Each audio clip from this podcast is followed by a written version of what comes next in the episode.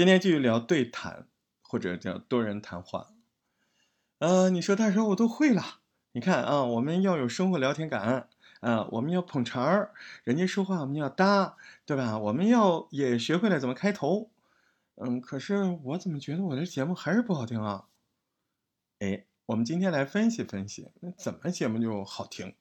啊，为什么样的节目好听？啊，那不如问一下，到底我们不喜欢听什么样的内容，让我们觉得不好听，让我们觉得听不下去呢？这是不是个问题？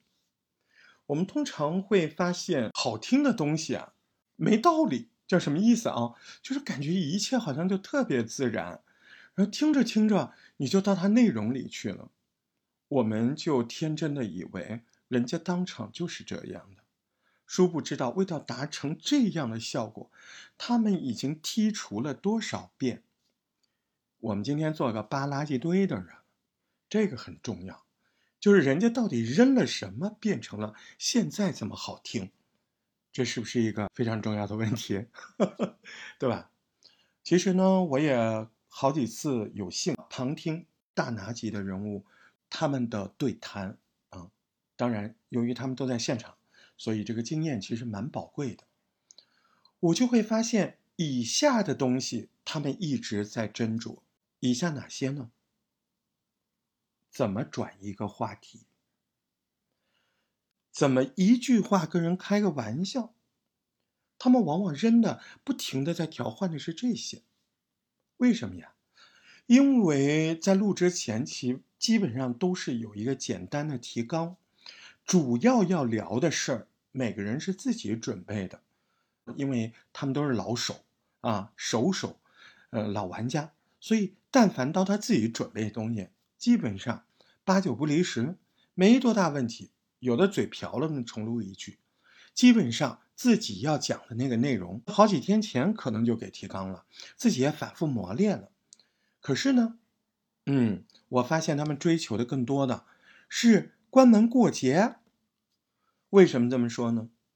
因为这些东西是影响我们听对谈的一个非常重要的元素。你要知道，一群人在一块儿，你说一句废话，他说一句废话，那节目就特别冗长，没有点。好，我们把刚才的思维啊，全部都搂回来，我们不用想那么复杂，我们单纯的只建立一个听众思维。听众思维很简单，一分钟我觉得没有趣，我就关；但一分钟你让我有趣了，那我就听两分钟。两分钟，我能够潜入到你们的这个故事架构当中，那我就听三分钟。三分钟正在讲这个故事，但是前面转来转去，转来转去，烦死了，又分不清谁对谁，也不知道你们在那儿开个玩笑可以老开，对吧？所以你看，第二点来了，推进主题不明确，废话太多。是我们是要圆润的推，我们不是要猛推，但是也不是叫你慢慢的废话比主题的话还多呀，听不到肉了，这个肉是双引号，是不是？就是像我说一个小课堂，我不能老在前面给你破饼，我要直奔主题，但我要奔的不那么圆滑，哎，我心里是要直奔这个任务，但是我不要让你听出来。但是我不能够为了不让你听出来就很多很多废话，不是那样的。哎，既要让你没有突兀感，我还要快速进入主题。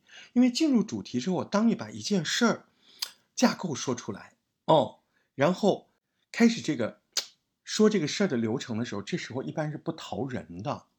看电影也是这样，听书也是这样。为啥？你前面。几章，如果你看不下去这书，你就弃了。可是，但凡你只要看到这个人物，看了几章，你就陷入到这个小说或者这个电视剧了。这个时候是安全期。什么叫安全期？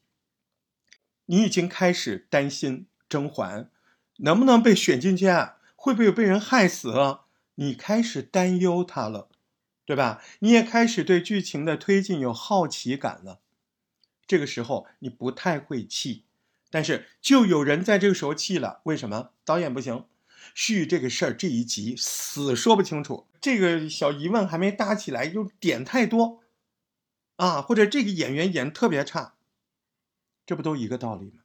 你把这个情况对应到播客对谈上，肯定有一个人很弱，老在那说咕噜话，嗯，还有一个人呢，嗯，想开玩笑，结果很尴尬，或者有一个人他的语言能力，嗯，概念有错误，哎，特别的高调，在里面想把气氛拽起来，想把这个一场生活谈话拽成一个联欢晚会，他是主持人，他要搞气氛，他不知道怎么生活中搞气氛。对不对？他不知道悠悠的。哎呦，姐，你这个是厉害哦！你这样我们不敢到你家来了啊！你这是大户人家，你这种这是生活中，对吧？那你突然换成一个，哎，我们现场有这么多啊！你看，我觉得他怎么，这个就不对了嘛。遇到这样的情况，那要马上要修正，要告诉他，哎，哎呦，要要用很舒服的话，你还不能刺人家，刺人家的这个自尊心。啊，你只是说，哎，姐，我觉得这边挺好，但是我觉得，嗯，这样好像有点闹哈，然后不太生活。你你们觉得呢？要不然这件这一遍先留着，咱们先录一个，看看咱们都生活化一点，嗯，再尽量的生活化一点，嗯，就不让人感觉我们那么造作，那么故意，那么的有目的性。嗯，我们试一遍，好不好？哎，你只有你的工作场景变成这样，几个人有商有量的。然后呢，都注意播客的审美，啊，不要搞成那种挑气氛、故意的，哎，像那个嗯联欢晚会一样，那不是的。生活聊天，他每个人都要生活，哎，在你的所有来宾里面，你只要有一个人他是挑的，你们压不他下去，你那节目就毁了，真的是这样，哎，那今天呢，朝这个方面说了一点，那我觉得呢，也说不深了去，因为大家呢。悠着点劲儿，因为我怕真的毛病太多，你节目录不出来。你老跟人提，大家都不是职业杀手，对吧？今天我们就讲这一点，就是你要注意，你已经完成了对话感了，聊天感了。好，这时候要注意，每一节录下来，你一定要商量，把那些废话除掉，把那些没有意义的转弯除掉。嗯。我以前总说大家多听好节目，现在我告诉你，如果你一定要听同学的节目，也是挺好的，嗯，就是找这些地方，但是你不一定要告诉人家，不太礼貌，对吧？咱们心里明白就好。就是如果自己的作品或者别人的作品，只要里面有几句话没有实际的意义，它既没有搞笑，也没有推进内容，那那句话。就没有任何存在的必要，不是吗？